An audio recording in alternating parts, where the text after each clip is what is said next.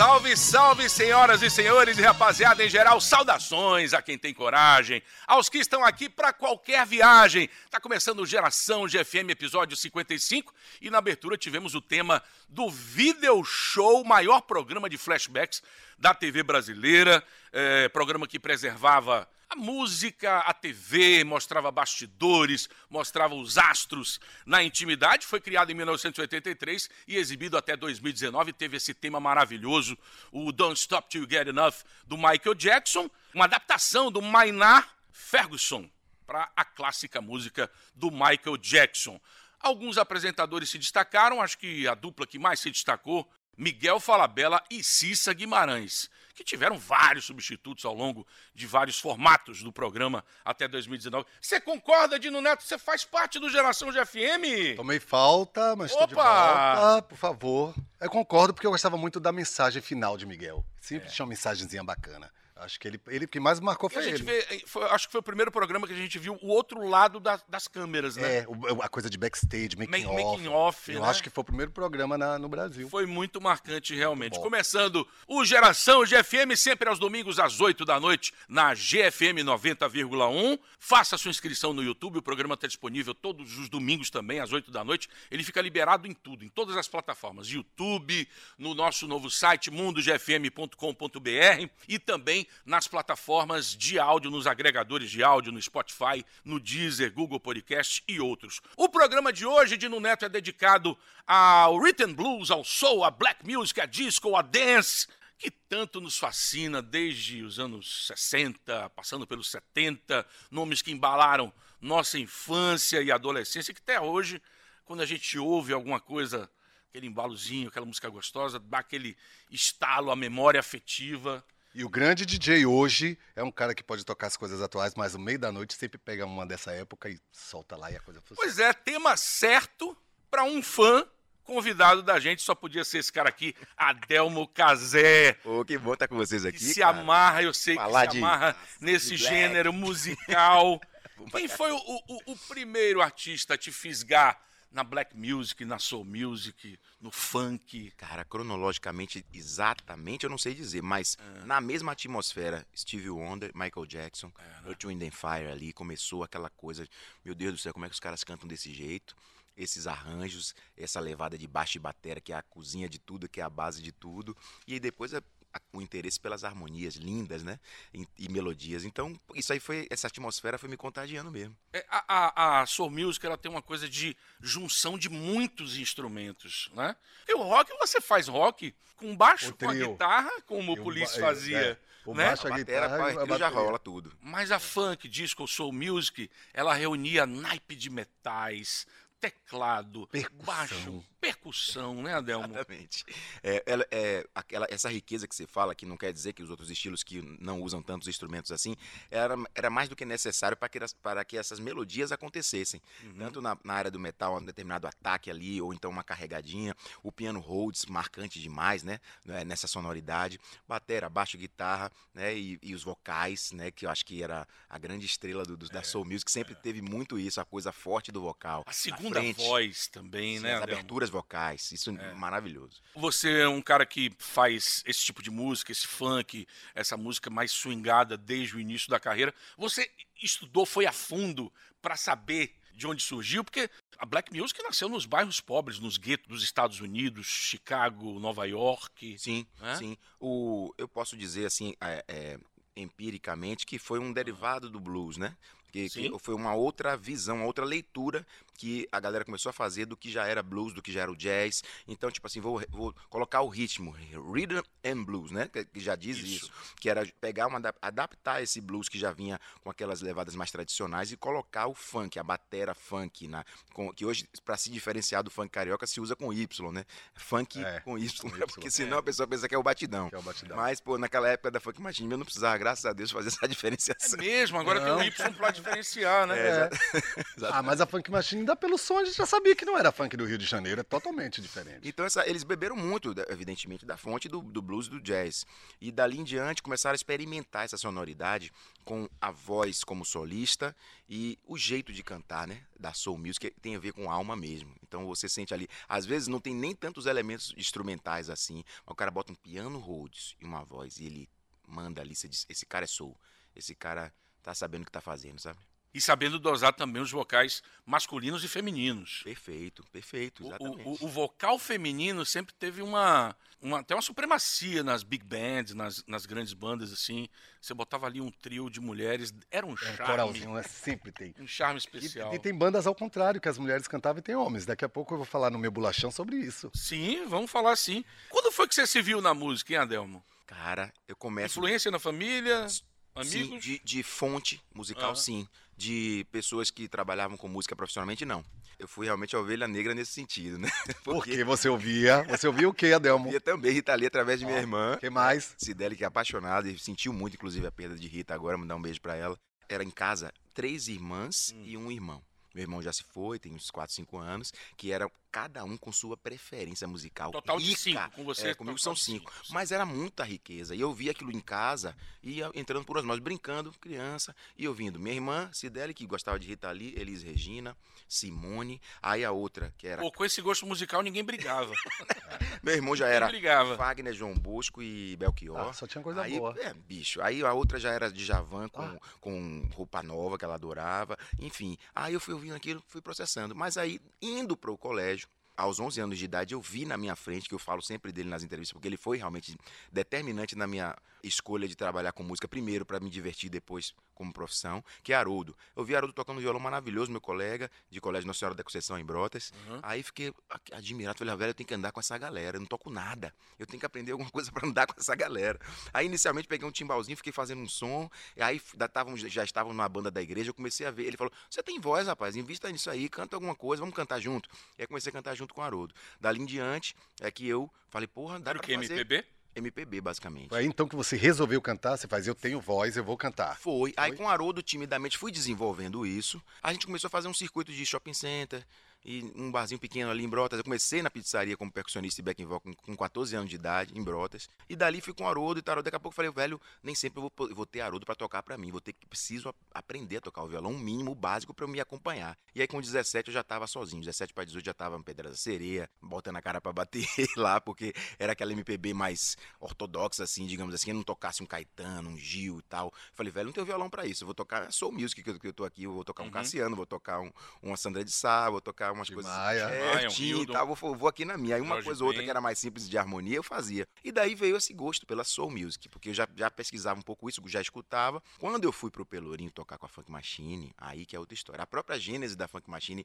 é uma loucura. Foi caiu no meu colo, assim, de presente. Aí você já atinge mais o público, mais pro adulto, né? Saindo isso. da adolescência pro adulto. E eu considero ali o início da minha carreira, em 98. Uhum. Carreira. e o pessoal mais alternativo. Com personalidade, com, com oral, já, já, e o público Querendo já saber, entendendo é, essa já era outro público, queria. não já era um público, público, né? O do barzinho eu consegui trazer, mas ele se criou um, uma nova expectativa ali, porque em Salvador naquela época efervesceu demais o pop. Tinham muitas casas tocando, era o Santana Videobar, era o Chico Rocco no Rio Vermelho, era o, o Rock in Rio que depois veio, um French Quartier, né? Quartier, café com de coisa que pulsava, café Cancún. Exato, pulsava demais aquilo ali. Então você tinha espaços para tocar, você tinha palco. E ali você via Setembro, que é mais para o disco, mas são black music também, CH com a voz prodigiosa demais, eu sou fã. Aí veio Super O nome da banda é inspirado na música do Burton no Fire, não? Era, era Jardim é de Infância. September. Era Jardim de Infância. É de Mota ouviu um, um, trabalho dos caras a banda é excelente, mas tem que mudar esse nome. Bota é. Setembro, pô, que é, tem a ver com Cassiano único, e tem a ver com, com Earth in the Fire, né? Tem, que Cassiano fez a música Setembro também e tal. Aí os caras toparam na mesma hora e mudaram o nome para Setembro. Quer dizer, e havia essa efervescência lá. E no Pelourinho foi muito louco como aconteceu a Funk Machine, porque a banda era de Marcelo Zabor. Marcelo que foi casado com Elba e tal, que era meu colega de faculdade de Direito. Ele tocava todas as sextas no Pelourinho. E eu ia assistir, dar uma canja, tarará, tarará. Ele precisou viajar para Espanha e falou, Demo, a banda vai ficar com você porque eu não quero perder esse lugar na sexta-feira. Não, você já dá canja aqui, você sabe meu repertório todo, e você vai botar o seu. Falei, massa, Marcelo, obrigado pela confiança, vamos nessa. Fiz um mês lá. Quando ele voltou, que ele viu, o som já era outro, assim já com personalidade, é. com black music, com Jamiro. O visual. o visual, eu lembro do seu cabelo. Eu lembro. Aí ele falou, velho, não tenho coragem de tomar essa bunda pra você. Bota um nome e vai embora. Né? aí pronto, a gente aí saiu. Ô, Adelmo, você falou de um culto, de uma reunião tão importante que a gente tinha. Eu acho que nunca mais vai se ver isso, que é a reunião em torno da música, de um disco na sala, de você botar para tocar e todos da família ouvirem. Eu gosto de citar isso sempre, porque isso era muito comum lá em casa, e eu acho que Sim. era comum na sua casa na também, de também. muita gente, muitos irmãos, na casa de Dino. Isso. Né, de você comprar o disco, chegar em casa num sábado, um disco e Nossa. botar para tocar domingo de manhã, já acordar todo mundo com é aquele disco que foi comprado. Porque era um evento era. comprar o disco. Era um evento. E lá em casa era uma radiola enorme, era um móvel de madeira, lindo, com as caixas embutidas e tal. Sim. Então, assim, levantar aquilo ali, botar agulha, não sei o quê, aquilo era um ritual, realmente. Ritual. Sempre era um ritual. E eu dali mesmo ficava batucando na própria, no próprio móvel, com as baquetinhas já, brincando. Sim. Música digital Minha mãe pirou. individualizou isso. Cada um ouve sua no seu momento com o seu fone lá no. É, né? ficou individualista isso. demais, ficou, sim. E você era ouvinte de rádio? Também. Poxa, é? eu botava o cassete pra gravar, né? As músicas que acabaram de lançar era a nossa acesso que a gente botava tinha. Com a botava pra gravar, ficava ali, ó, esperando. na fitinha. Hoje eu não trouxe nenhuma fita cassete, mas eu sempre trago fita cassete da Baixo aqui, você botava A galera ponto. nova não sabe o que é isso não, gente. Pra você, a gente quer tirar música nova no repertório, beleza, vamos esperar tocar na rádio. Aí ficava de prontidão ali, ó. Com o dedo. Com, com e pause, quando o locutor falava Globo, pra quem gosta de música, você ficava com risco de ouvir vida, a voz né? de Thiago baixando na antiga na PFM falando. Então na Globo, na antiga Globo tem que tirar, FM. Tem que tirar a nova de Djavan, beleza. Vai tocar onde? No disco não chegou ainda na loja, não sei o quê, vai estar tá tocando na rádio. Qual rádio que toca? É tal, vamos nessa. Aí botava lá pause, rec, play. É. Quando a porra vinha, vocês vão escutar a nova de Javante. Gravava, levava para o ensaio para é, poder é tirar. É você lembra dos primeiros shows que você foi na vida? Rapaz.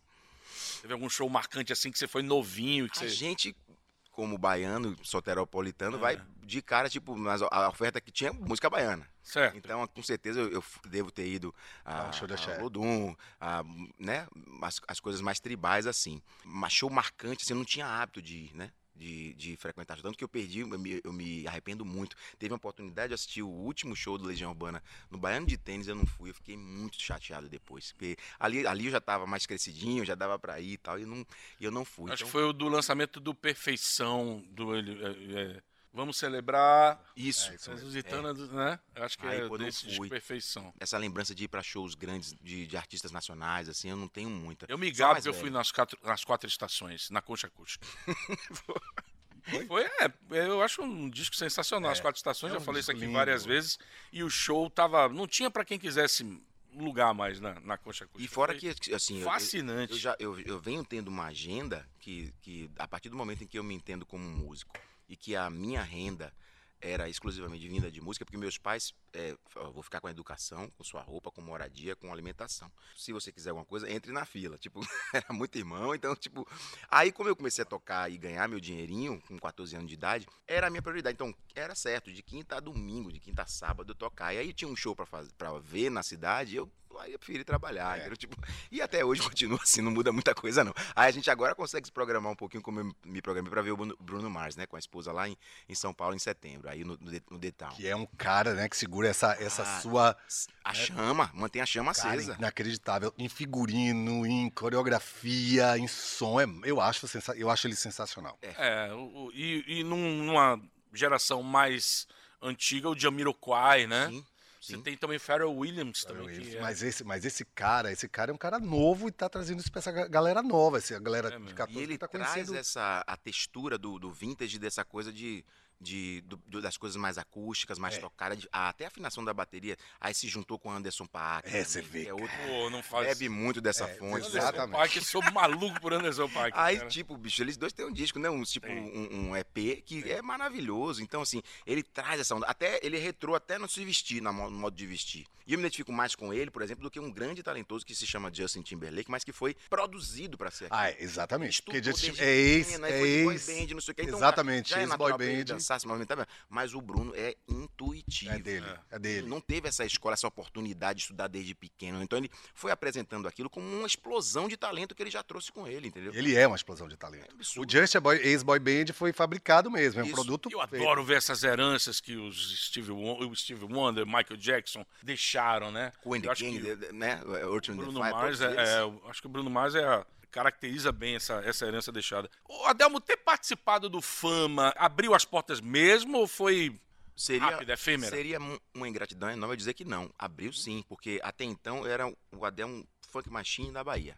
E aí em 2002 as pessoas falaram, e aí? Topa? E surgiu de uma forma muito louca. E era um horário nobre, né? Era programa de horário Primeiro que quando a nobre. gente foi selecionado, quer dizer, na verdade, eu participei da seleção, 1.800 fitas que foram mandadas para lá e 40 foram pré-selecionados para ir para o Rio fazer os testes lá. O processo todo foi, ó, aqui é fulano da Rede Globo, você teria disponibilidade para participar de um reality que fala sobre música, não tinha nome, não tinha o que era o reality, detalhe nenhum. Aí, tipo assim, franco atirador, vou, por que, que eu tenho, que, Quem eram os analistas? Já era Boninho, o, chefão? Rapaz, era, uns- era o, o não Boninho, Você não. tinha uma. O Luiz Uma mesa- o Luiz Glazer era, um- era o diretor do núcleo que foi Certo. responsável por esse, por esse e pelo segundo. O 3 e 4 o Boninho já assumiu, né? Mas o Fama 1 e 2 foi, foi o, o Glazer.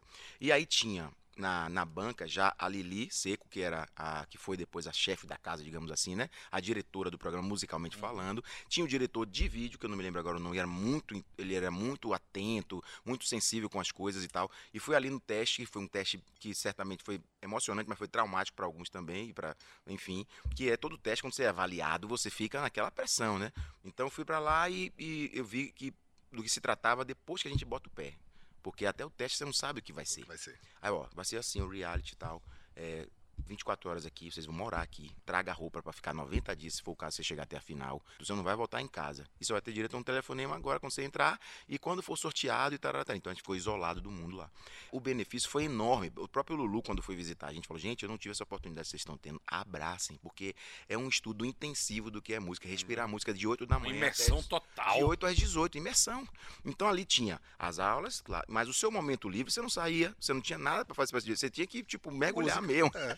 Não tem pra descansar hoje música. E isso abriu muita porta, porque mostrou para o Brasil o meu, meu talento não só de intérprete, que hoje em dia os realities são muito voltados só à questão do crooner, do intérprete e tal. Não, ali você, você viu o lado humano do artista, ali você viu o aprendizado Era e a o BBB evolução. musical. Isso, inclusive uma coisa muito ética que a gente na van, indo para casa, de- de- depois de aprovados, os 20, os 12 que, aprov- que foram aprovados. Tem a coisa da competição. Você tá ali, você tá competindo com o cara que tá do teu lado. Eu já não enxergava assim, porque eu achava aquilo tão maravilhoso. Perder meu tempo achando que o fulano pode ser melhor que eu, que eu tenho que superar fulano. Não, eu falei, velho, vou fazer, tentar me desinibir ao ponto de eu produzir musicalmente o máximo que eu puder, porque eu só tô competindo comigo mesmo. Se eu fizer o que eu já sou bom, eu acho que eu tenho um espacinho aí. Mas Então, sempre tinha alguém pra querer puxar o tapete, né? Teve, Quem teve foi? Quem umas, foi umas essa coisinhas assim, assim, não que posso citar nome. Você teve. teve- Ele é advogado, Teve mas não quer usar esse talento que Na é verdade, cantar. assim, eu, eu sou muito tranquilo. Quem me conhece sabe que eu não fico nessa questão de, de pico. Eu não gosto de levar desaforo, concordo. Mas eu,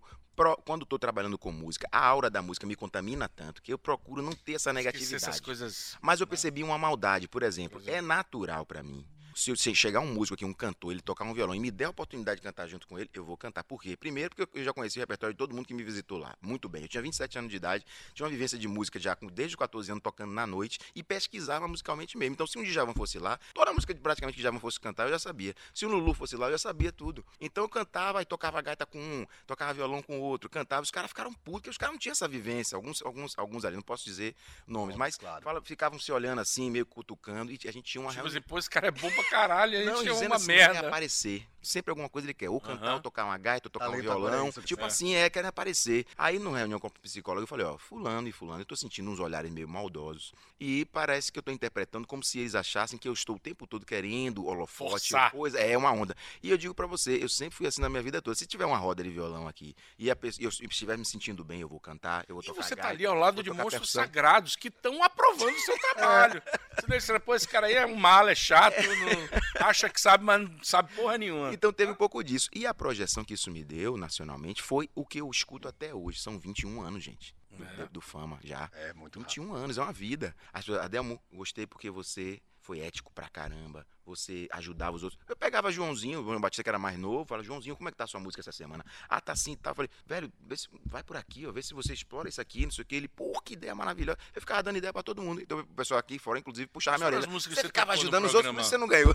Quais foram as músicas que você cantou no, no programa, Delma? Foram, Lembra aí foram de tantas. duas ou três? É. Deixa eu lembrar o importantíssimo. Ah. Ele gravou com Vanessa, Vanessa Jackson, O El Amor, que ficou conhecidíssima, É. e, o, e o We've Got Tonight. Gap Tonight, Kenny Rogers. Kenny Rogers e Tina Easton. Tina Easton. Não é Dolly Parton, não. Não, Kenny Rogers e Tina, Tina Easton, Easton. Que é um número, uma música que eu uso numa performance com boneco. Esse tal desse É o Amor, até hoje as pessoas, Adelmo, que é aquilo? E depois a gente não podia ficar sabendo das reações dos próprios cantores ou compositores daquelas Ora, canções que a gente interpretava. interpretava. Depois que a gente saiu aqui, viu que Zezé e Luciano mandaram um buquê de flores pra gente. Pra agradecer que essa releitura ficou linda, que não sei o que, não sei o a gente ficou sabendo isso depois, que a gente não podia saber de nada. Então, assim, teve o amor, teve essa, teve Fora da Lei, teve Brasil do Cazuza, que eu fiz também né, que foi, ficou muito legal, que foi uma onda que eu usei o gol do Brasil, assim, marcou muito. Olhos Coloridos eu cantei, coloquei uma parte de rap, fazendo uma saudação a vários nomes da, da música black brasileira, Cassiano, Black Hill, um monte de gente, né?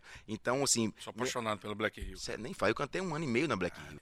Sério? Ele me contou isso aqui antes de você chegar, eu fiquei chocado. Tem coisa que Mas você nem o, sabe. O, o, William ainda William era Magalhães, vivo? claro. É, ainda era vivo? William Magalhães, porque quem não tá vivo é o pai, que é o. Ah, o pai, o Berdan é, que não tá vivo. É, exatamente. O William tá vivo. O William, claro, quando eu comecei claro. a produzir o disco meu lá solo, que eu considero ainda o meu melhor disco, o William, eu chamei o William pra produzir uma faixa, que é amigo de Nova York, de, de, de Macau, né? Que é o mesmo compositor de Olhos Coloridos. Hum. Eu falei, pô, vou ter que gravar uma música de Macau, outra, sem ser Olhos Coloridos. Aí pesquisei, quando eu vi, ele me mostrou no voz e violão, eu não conhecia a interpretação de Emílio Santiago dessa música. Então eu não me influenciei. Por, por, fez a sua versão. Eu fiz que ele me mostrou voz e violão crua. O Macau virou meu amigo também, a gente rodava nos mesmos lugares, dando canja, fazendo participação lá no Rio durante o tempo que eu morei lá, três anos, né? Aí Macau, rapaz, você tem que gravar amigo de Nova York, tem tudo a ver com esse trabalho black seu. Falei, vou gravar essa parada. Posso botar minha personalidade aí? Pode, posso mudar uma coisinha aqui de pau. Quando eu chamei o William pra, pra, pra produzir, ele me, me conheceu de verdade, já gostava do fã, mas falou assim: porra, velho, não quer cantar na Black, não? O cantor acabou de sair e tal. A tá assim, vai fazer uma turnezinha aí, não precisa você largar seu trabalho solo. Eu falei, você tá falando sério, meu amigo? Imagina. Cara, se tem, uma, se tem uma música que eu caí no toca, Eu caio no, no choro, cara. Qual é? Carrossel. Por quê? Basta o teu olhar. Maravilhosa. Olha, com canja de Adelmo Casé, gente. Lindo. Hipnotizar. Quer ver outra que você não sabe? Qual foi a sua história com Nelson Mota? Ave Maria, essa daí é especial demais. É, eu fiz o Som Brasil Gonzaguinha com a Negra Cor já em 2008. Né, e foi realmente eu fiz assim. Eu, eu tava sumido da Rede Globo desde 2002, quando acabou o programa Fama, a verdade. A verdade é essa. Eu fiz um, um Estação Globo com Ivete, alguma coisinha assim, mas um programa nacional que conseguisse traduzir mesmo a musicalidade que eu já estava exercendo desde 2005 com a Negra Cor, eu falei, pô, essa é a minha oportunidade, vou agarrar com tudo. E eu gostava e eu amava e sempre amei a obra de Gonzaguinha. Aí veio a oportunidade, fazer releitura de três canções de Gonzaguinha com a pegada da gente. Que o Som Brasil tinha essa, essa proposta, tinha, né? sim, Quatro podia. palcos assim que ficava é. mudando um para o outro e tal. Aí eu cheguei e falei, vamos nessa, e caí para dentro das três músicas. E a gente fez Lindo um Lago do Amor? Lindo Lago do Amor. É, um homem também chora, menina morena. Uhum. Guerreiro e, Menino. E, é, exatamente. E. Sangrando? Não. Começaria tudo outra vez? Não, também. Grito de alerta, veja não, bem, nosso caso é uma porta entreaberta. É, Lindo Lago do Amor. É, Lago do Amor. O Homem Também Chora, que é. O... E foi, foi, foi. Isso. Foi bom foi, e passou. É, exatamente, essa daí, que foi. Aí, aí, enfim, eu tô assim na rua, tava com, já, na, na rua. Ah, você tá vendo o que é que Nelson Mota tá dando entrevista na TV Bahia? Você viu que ele falou de você? Eu falei, não. Perguntaram a ele qual é aquele dos, das, dos artistas novos da Bahia que ele tava chamando mais a atenção dele. Ele falou, é um menino, o seu nome dele, não sei o nome da banda dele, que foi lá agora no Som Brasil, Gonzaguinha, arrebentou. E eu posso lhe garantir, é um dos maiores vozes da Soul Music do Brasil hoje, Adelmo Casé. Rapaz, eu dormia. Aí eu dormia na televisão, dias. em casa. Me mandaram isso no celular. Eu fiquei enlouquecido. E eu já eu gosto da, da, do trabalho de Nelson, é, várias Nelson partes. É um cara... Mas eu sou fã dos livros. Então, ele estava vindo para cá. Essa entrevista porque ele, ele veio para cá para lançar o, a biografia do Tim. E aí eu falei, vou lá, vou ele comprar o livro. Um, um, mais de um mês no Otton. Exatamente. E aí era ele, eu vou lá, vou pedir para ele assinar, autografar o livro e vou me apresentar. Aí ele cheguei lá na, no Amado na época e tal. Aí, Nelsinho, sou eu, Adelmo Casé. Adelmo, meu querido! aí, você, pô, que bom que você veio. Você precisa fazer um, um trabalho daquele que você fez no do Som Brasil com o Tim Maia. Aí eu falei, só se você me ajudar, mestre. Aí, eu tenho coisas do Tim que nem a família dele tem. Vou lhe dar. Aí, aí começou, a gente começou a trocar uma ideia. Eu montei o show Tim Maia Elétrico, em cima do trio, tocando não só os clássicos, não. O lado B que eu nem conhecia, nem imaginava de Tim. A gente colocou. É... Mas só foi no trio, não teve. Teve no trio, casa... teve em vários outros eventos é. fechados, né? fechados, né? Eu preciso botar isso na rua. Aberto, faz um... botar isso numa rua. Porque as pessoas faz cobram um mix muito. De, de, a gente fez festival, festival de Igatu né? A gente fez com, Igatu com esse. no é, Ceará? não, aqui mesmo, no, no- na Chapada. Ah, Igatu no Ceará. É. Iguatu, que eu acho que é no Ceará. A gente fez, fez lençóis também, o festival de lençóis também com o Tim Maia. E alguns eventos fechados que as pessoas contratavam. É lindo esse show. E, e o Nelson me, me ajudou a fazer esse show. Eu fiquei muito encantado, assim. Pensa em fazer de novo, Adelmo. Você está no Geração GFM, tá no YouTube, faz a sua inscrição, ativa lá o sininho para toda vez que tiver um programa novo, você ficar sabendo, tá legal? Aproveita, tem um monte de programas legais lá, Rogério Flauzino, Léo Jaime, Fernanda Abreu, temos os nossos queridos colegas aqui de Rede Bahia, Camila Marinho, Mauro Anchieta, Patrícia Abreu, que já passou aqui Emerson pela, José. pela Rede Bahia, Emerson já com participação Aí especial. um especial. É isso aí. E não esquece, a gente tá também no mundogfm.com.br, que é o novo site da gente. Tá na hora de rodar o disco na vitrola, é isso Ué? aí. Chegando o momento da bolacha número 1. Um. Se vire, Adelmo Cazé. Convidado aqui tem uma missão dificílima. Tá preparado? Escolher uma música do disco que traduz bem o amor pela música que você tem. Na pré-produção, esse daqui já ficou na dúvida. É, é complicado mesmo. Fiquei, fiquei. O disco que, que eu falei pra você, né, que eu gostei, É. foi o, o Cedo ou Tarde, Cedo ou tarde. Cassiano. Porque, assim, a obra do Cassiano é, foi no o auge dela, né, nessa década de 70, 80, tal, ele foi Sim. gravado por Tim, enfim, um monte de outras pessoas. Mas vem esse LP, que foi lançado como LP, depois LP? CD. É, LP. depois eu- Eu me 1991. lembro, passei pela frente, inclusive, hoje, do Brotas Center, foi lá que eu comprei o meu. E aí, eu peguei e trouxe esse disco, fiquei estudando esse disco semanas, porque não só tinham as canções, como tinham os cantores maravilhosos Canções revisitadas, né? Revisitadas com Marisa arranjos, Monte, Re- Sandra né? de As- É Sá, uma fonte inspiradora do J Quest, sabia, Cassiano? Ele Sim, falou aqui o Rogério. Acho que assim, porra, quem Luiz fala de soul music, Melodia, né? quem fala de soul music no Brasil e não bebe da fonte de Cassiano, Cassiano. é, pode até ter outro, né, tão bom quanto como Carlos da Fé, mas assim, como obra, né, É. enfim. Aí eu, eu escolho coleção, porque Coleção. tem o Djavan cantando, né, e tem um... um- o, o Cassiano, ele tem a- o jeito soul que ele criou pra ele. Ele tem a influência, claro, os melismas dele são deles, dele mesmo. E as harmonias que acompanham, assim, então, assim, claro que teve a mão dele nos arranjos ali, evidentemente, porque ele era um cara que ia para um caminho não só rítmico, às vezes ele quebrava o tempo, fazia um tempo totalmente quebrado. Nesse disco tem muito isso.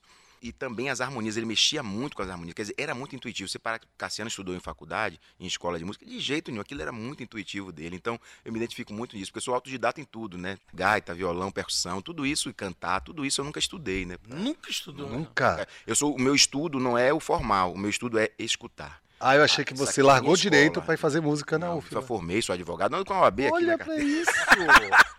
Músicos como Adelmo Casé beberam dessa fonte. Curta aí um pouquinho no YouTube, Coleção Cassiano, e você ouve todinha na GFM.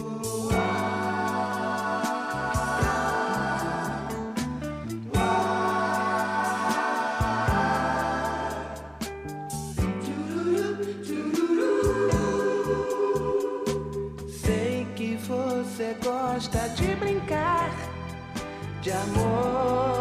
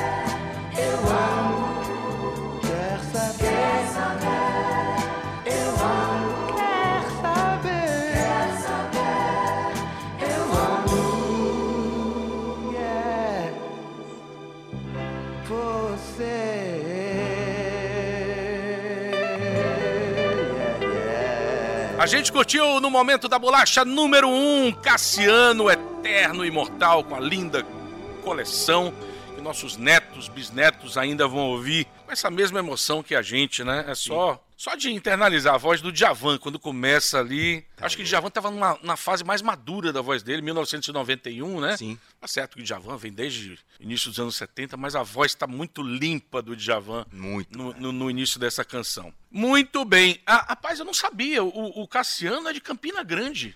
Rapaz. Paraibano. Sabia de que ele tinha Campina raízes Grande, nordestinas, é. mas não que ele tinha nascido Eu, eu achava que ele era do centro. Achava que, olha, o burro, achando que Cassiano era mineiro. Era lá da turma de Beto, de, de Não, do Milton. Clube da Esquina não. Não, próximo. mas Cassiano faleceu em 2021. Uma das músicas mais lindas do Gil, na minha opinião, quando eu estava fazendo a produção daqui, eu não sabia do disco Luar, que é Morena, é de Cassiano. Cassiano parceria com Gil. Sabe qual é? Morena. não sabia que era de, de, de Cassiano. Do menino pequenino, não ter. Pô, linda É demais. linda, é linda. Geração GFM recebendo Adelmo Casé, vocalista da Negra Cor, acima de tudo um cara que passeia facilmente pelos ritmos baianos e também pelo funk, soul, black music que a gente está dando destaque hoje aqui no Geração GFM, ritmos pelos quais nos apaixonamos desde Stevie Wonder, Michael Jackson. E vamos falar alguns nomes aqui importantes também, né? Tina Turner, Sim. faleceu recentemente. Eu acho que o Lionel Richie, desde Commodores, né? Commodores, George é, bem. Michael bebeu da fonte. Momento. O Chique, né? De Nile Rodgers, Earth, Wind and Fire, cantores, cantoras, bandas que... Marvin Gaye, não pode ser. Marvin Gaye, Donny. Foi, também é. Né? Donny Hathaway foi, pra mim também foi um, um divisor de águas. E a gente não pode nunca tocar nesse assunto sem falar do destaque da- das gravadoras, principalmente da Motown. Tal, né? Que era Nossa. o selo O deles. papel que ela teve. Atlantic né? Records também foi, foi muito importante. Os produtores, Quincy Jones, Clarence Evans também. Pai da Black Music, inclusive já, já sugeri aqui, tá no Netflix. Não percam.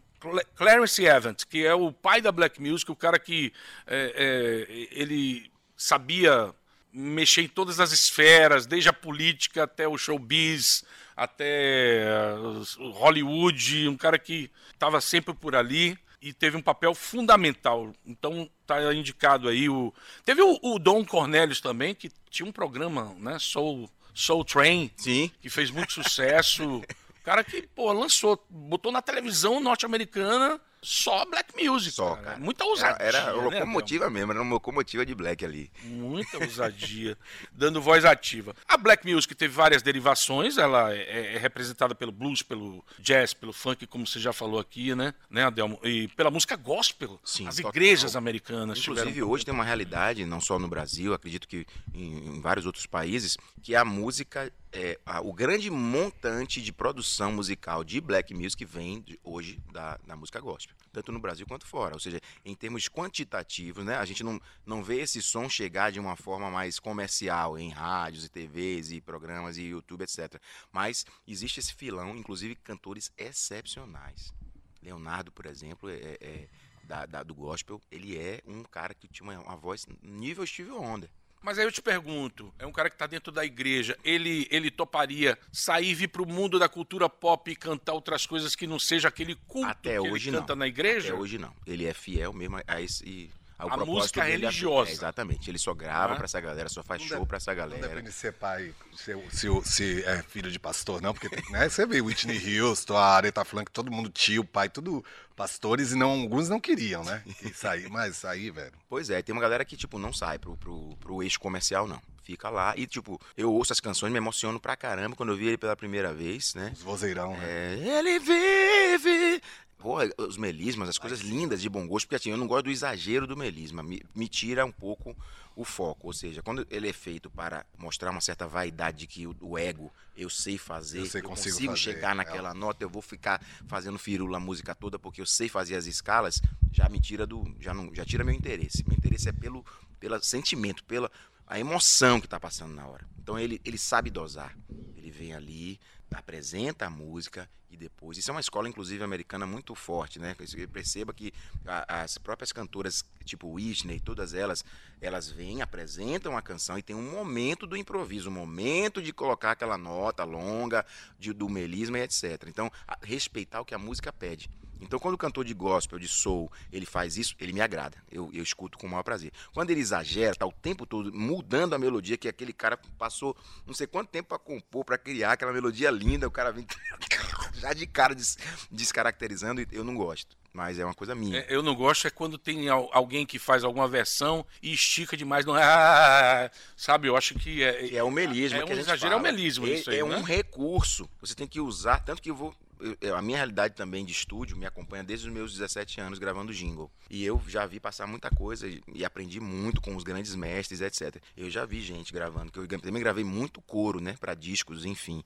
E eu via gente que não conseguia cantar sem vibrato. Em vez de um recurso, passou a ser um vício. E ele não consegue, a pessoa não consegue ah, dar a nota reta. Tem que ser ah, Ah, tem que ter. de. O vibrato é bonito como um recurso no final de uma frase, no final da palavra. Aí embeleza. E certos estilos, como rock and roll, por exemplo, às vezes nem precisa colocar. precisa. Quando com, o jingle foi uma grande escola nesse sentido para mim de gravação, porque o cara dizia sem vibrato. Eu já aprendi a fazer sem vibrato, já Pô, era meu natural. Fala alguns jingles publicitários que você gravou, Ave Adelmo, pra gente recordar. Lembra? Fazer propaganda de graça aqui pra um monte de gente. Mas deve ter gente aí também que já quebrou. Nem existe, é, que nem existe mais. Depois da da, o da pandemia, então. concorrência, que é a Tarde FM, que eu, que eu- que eu- que eu compus e gravei, né? Certo. A Tarde FM, quem ouve gosta. Maurício, ó, a Adelmo tá cantando, eu não tenho nada a ver com isso. Aliás, tá na hora de chamar ele pra gravar o jingle da GFM. Já convida. Tem o Hiperideal recentemente, foi Que bom te ver por aqui, fique à vontade O ideal pra ser feliz é ser você Hiperideal, ó,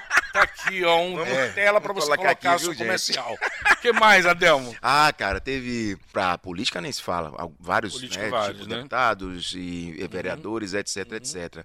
Ah, tem, tem, tem a papelaria Oxalá. hoje. Pode chegar, tem Oxalá pra te ajudar. Papelaria Oxalá. É legal essa daí, legal. Essa é bonita, né? Ah, é. Legal. É um Ijexazinho com Até, até hoje. É, toca tá até hoje. não. Toca. Adelmo, teve alguém que você, eh, algum artista, algum ídolo que você encontrou que se... Não, peraí, esse momento aqui, eu tenho que ir na hora, sei lá, bateu o nervosismo. Pô, andando na o Globo direto, deve ter tido várias pessoas que você... Teve, assim. Não eu- só na Globo, claro, outra nos coisa palcos que, do... Outra coisa que o Fama me deu de Brasil. presente. Outra coisa que o Fama me deu de Esse presente. A acesso. partir do momento que meus ídolos têm acesso ao meu trabalho, que eles ouvem, que eles, eles se identificam, eu passei a ser colega de trabalho dos caras. Imagine, eu tinha nos meus shows lá, que eu fazia, participação de Tony Garrido, participação de Cláudio Zoli, o William, cantei né, na Black Hill. Então, isso me abriu portas pra caramba. Então, eu fui conhecendo essa galera aí.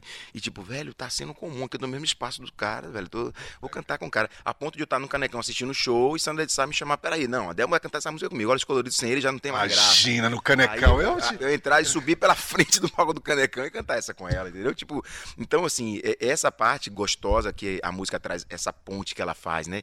De. É um ídolo que você acha que é inatingível, que é inalcançável, que você só vai ficar mesmo nesse lugar de fã.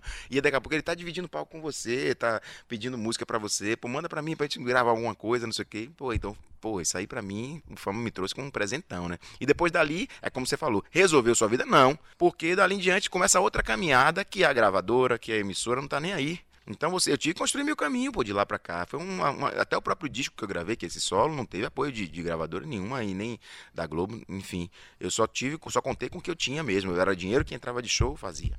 Aí não sei o que, tá, tive a ajuda de André Vasconcelos, que maravilhoso pra produzir junto Andrezão, comigo. E ele que trouxe a galera de peso desse disco. Eu tive Marcelo Martins, Jessé Sadoc, Carlos Bala, Milton Guedes, excelentes músicos, assim, guitarristas e é, Torquato Mariano produziu Chegou a tocar com tocou. Arthur Maia, falecido. Não cheguei a tocar com o Arthur, mas troquei uma ideia com ele uma vez, a gente se cruzou na, na, na concha. Ele, seu trabalho é bom, viu, cara? Não sei o quê, pô. Arthur Maia, baixista, fez fama Vem Maria, ah, aí no, ia tocar na a música de dele Lulu, né? sempre sem saber muitos anos que era dele, que é Aturei andar de barimbá na contramão pra seguir a sua direção. Alívio, que é dele, assim. Você falou de, de, de Milton Guedes, aí eu lembrei do Arthur Maia, por isso que eu te perguntei. Miltinho é meu parceiro, meu amigo querido.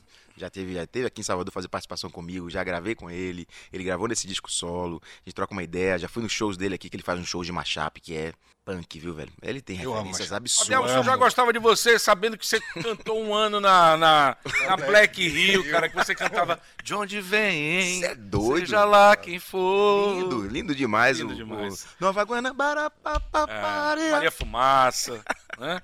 Liguem suas picapes, não passem álcool no vinil, aumentem o volume para ouvirmos os discos das nossas vidas. Momento da bolacha número 2.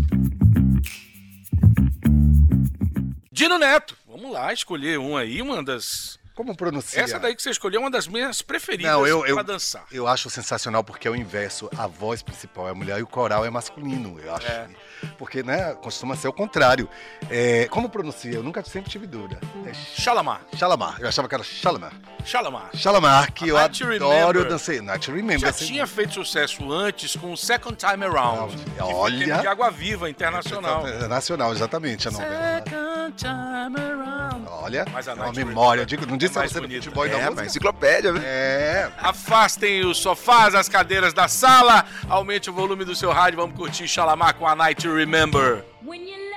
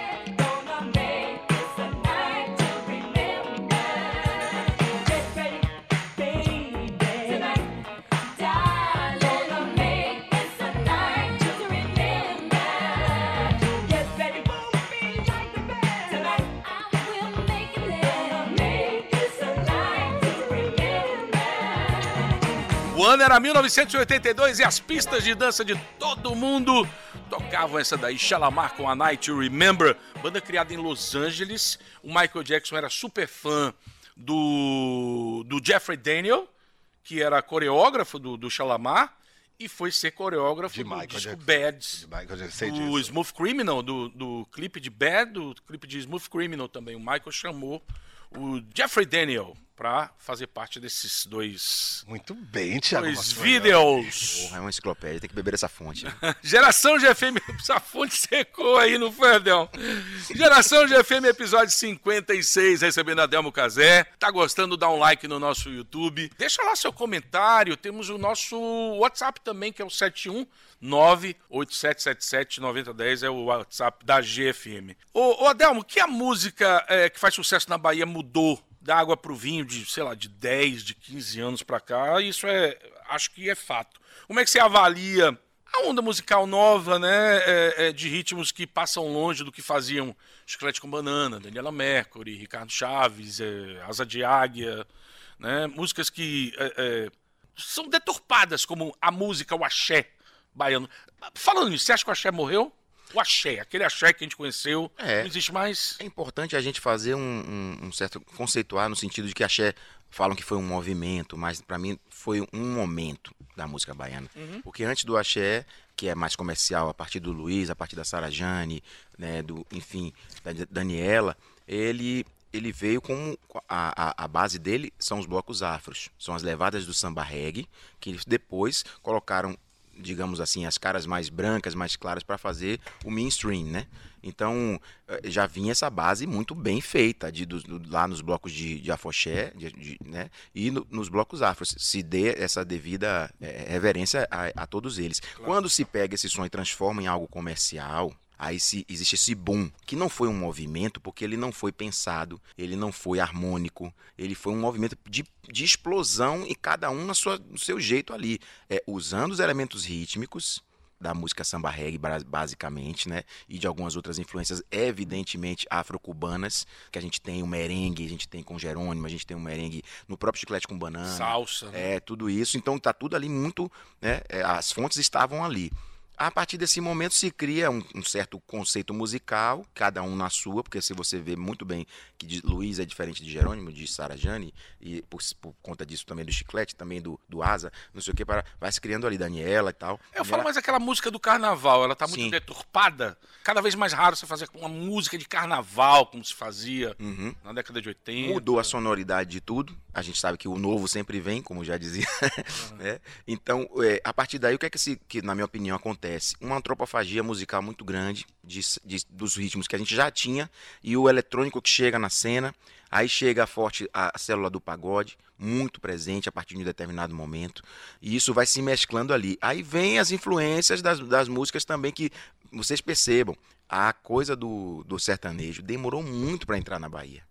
Enquanto já eram muito estourados Zezé, todo mundo lá no, no Centro-Oeste. é, até Mato Sudeste, Grosso, tudo. Não entrava, tipo assim. Então, a gente veio beber também dessa fonte e colocar isso na música da Bahia. Como você falou aí, a nossa raiz de samba reggae, de coisas latinas e tudo, evidentemente ficou para trás. Não deu um segmento, não teve um segmento, não teve continuidade, não teve esse apoio que muitas vezes o- a gente vê muito no sertanejo, que é o cara pegar o Casam menino... muito juntos, né? Porque o escritório coesos. sabe que a sobrevivência do estilo depende de sangue novo o tempo inteiro. Você tem muita duplinha ordinária. Tem, né, claro. É isso que eu tô te falando. O Mas, talento gente- tá na frente? Não. O comercial está na frente. Mas virou uma indústria. E o que a música baiana e o axé não conseguiu fazer, não quis fazer e não achava, na minha opinião, que era importante fazer, foi essa continuidade. Houve uma, um desleixo com essa questão da continuidade musical. Pô, todo escritório de sertanejo tem um cara novo que acabou de começar a estar investindo no cara.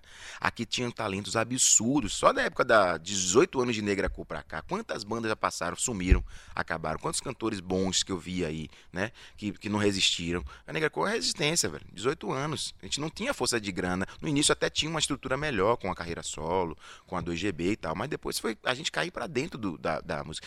Então, se a gente não, não fosse guerreiro e não dissesse, não, eu tenho obrigação de dar certo, isso aqui vai dar certo, a coisa ficava pelo caminho. Então, faltou esse lado empresarial e o lado de, como eu falei, o axé não foi um movimento. Seria legal como o Clube da Esquina, todo mundo gravando com todo mundo, se apoiando. Mesma gravadora, Poxa, aí selo. vai, pô, Milton com, com sabe, com, com Flávio Venturini, aquela relação. Quem que teve essa relação na Bahia aqui, dos É, que antigos as pessoas olharam meio para um próprio Agora que bingo, né? virou legal ser collab, legal ser feat, aí ninguém faz.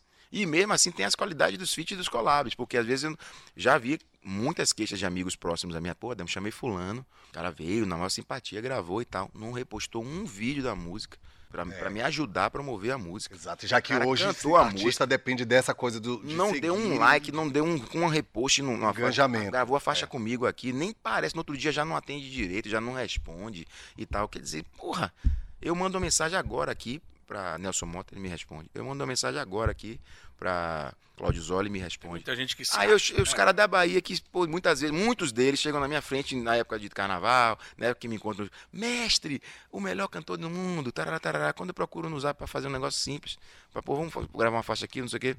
Quer dizer, isso aí diz tudo É, sobre o que aconteceu com a música né? Bahia. É, é. Diz tudo. Muito bem. Quantos anos já de Negra Cor? 18 anos, cara. 18. Pô, maioridade. Quantos antes? Quantos de Funk Machine antes? Quatro, porque foi se eu contar de, 2000, e- de 98 até 2002, né? Quando eu fui pro Fama. Só que eu, eu ainda gravei uma música é, há 4, 5 anos atrás, nova da Funk Machine. Que é Não Me Olha Assim. O Fama foi o único momento que você foi Adelmo Casé. Só Sim, solo, né? por isso que o disco se chama Adelmo Casé, é homônimo mesmo. A nossa reverência aos bolachões chega ao seu momento de número 3.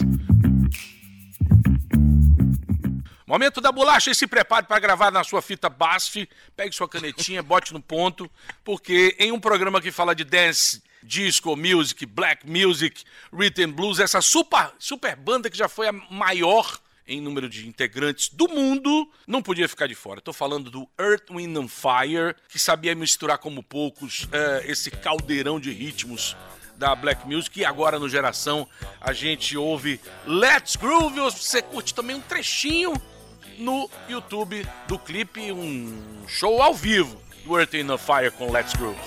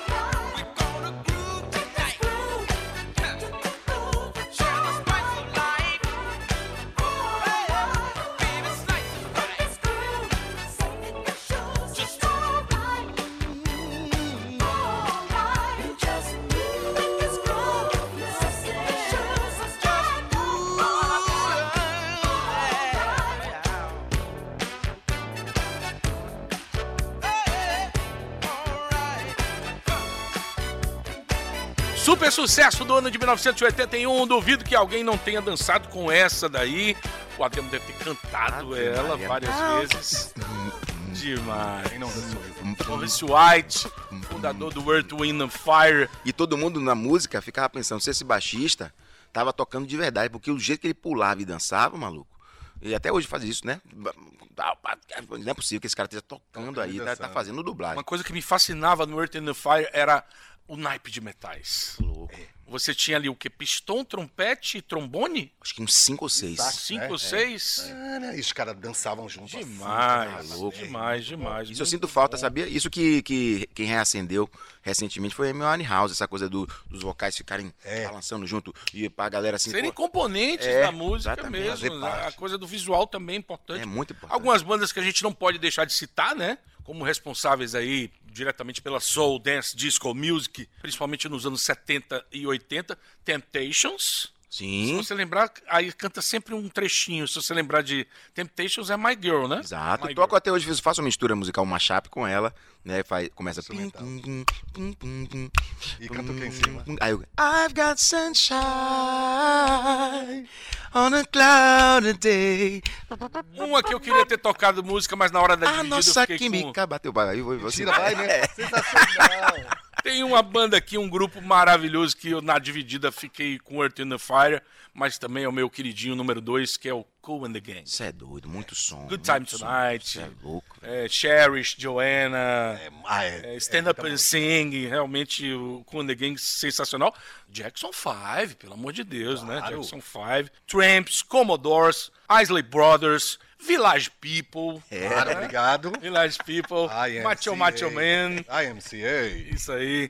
Marvin Gaye, a gente falou, Curtis Manfield, Supremes com Diana Ross, foi aí que Claro, Diana nossa, Ross surgiu, Estourou. né? Montal também. Depois o, o clássico Upside Down, que foi uma da disco music fantástica. Cara, o tempo passa rápido, o tempo urge aqui no Geração GFM. Chegou a hora do programa terminar. Ah, que peninha. Dino, faz aí. Ah, que peninha. Ai, que peninha. Ô, Adelmo. Pô, grande cara, abraço, cara. Bom falar feliz, com você. viu? De ter. Não, foi A gente só tá tem um- feliz, uma tá horinha feliz, na me falou, GFM. nem te conto quem vai na terça Delma. Eu digo, pô, olha a Black Music. Pois é, pra falar desse tema, né? Claro que a gente fala também da vida da gente. A Delmo contou aí trechos da sua carreira, da sua vida. E foi muito legal. Obrigado, viu, Delmo. Eu que agradeço, um papo bom, um papo gostoso. E, falar voa, de tá música? Uma hora é, nos enche a alma da gente, né? De coisa bom. boa, de energia. que O dia vai fluir melhor agora. É, com certeza.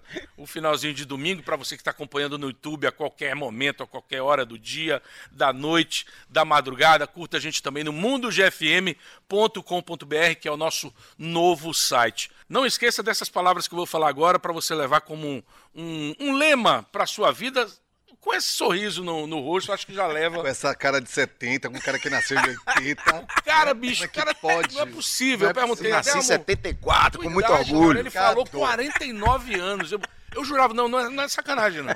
Eu achava que a Delmo tinha, sei lá, uns, uns 37, 30 anos eu também, 38, estourando. Por aí, até 40, até 40. Tá bem, eu quero Cara, o, 49 endereço do cirurgião anos. plástico do, do cara que bota o botox. Porra. Vamos lá, se inspirar no, mitos, no mito Ferris Bueller. Eu já disse isso antes e vou dizer outra vez: a vida passa rápido demais. E se você não parar de vez em quando para viver a vida, acaba perdendo o seu tempo. Tá falado, Dino Neto? Tá lá do Thiago Mastroianni. Então, beijos, abraços, até o próximo Geração GFM. Tchau.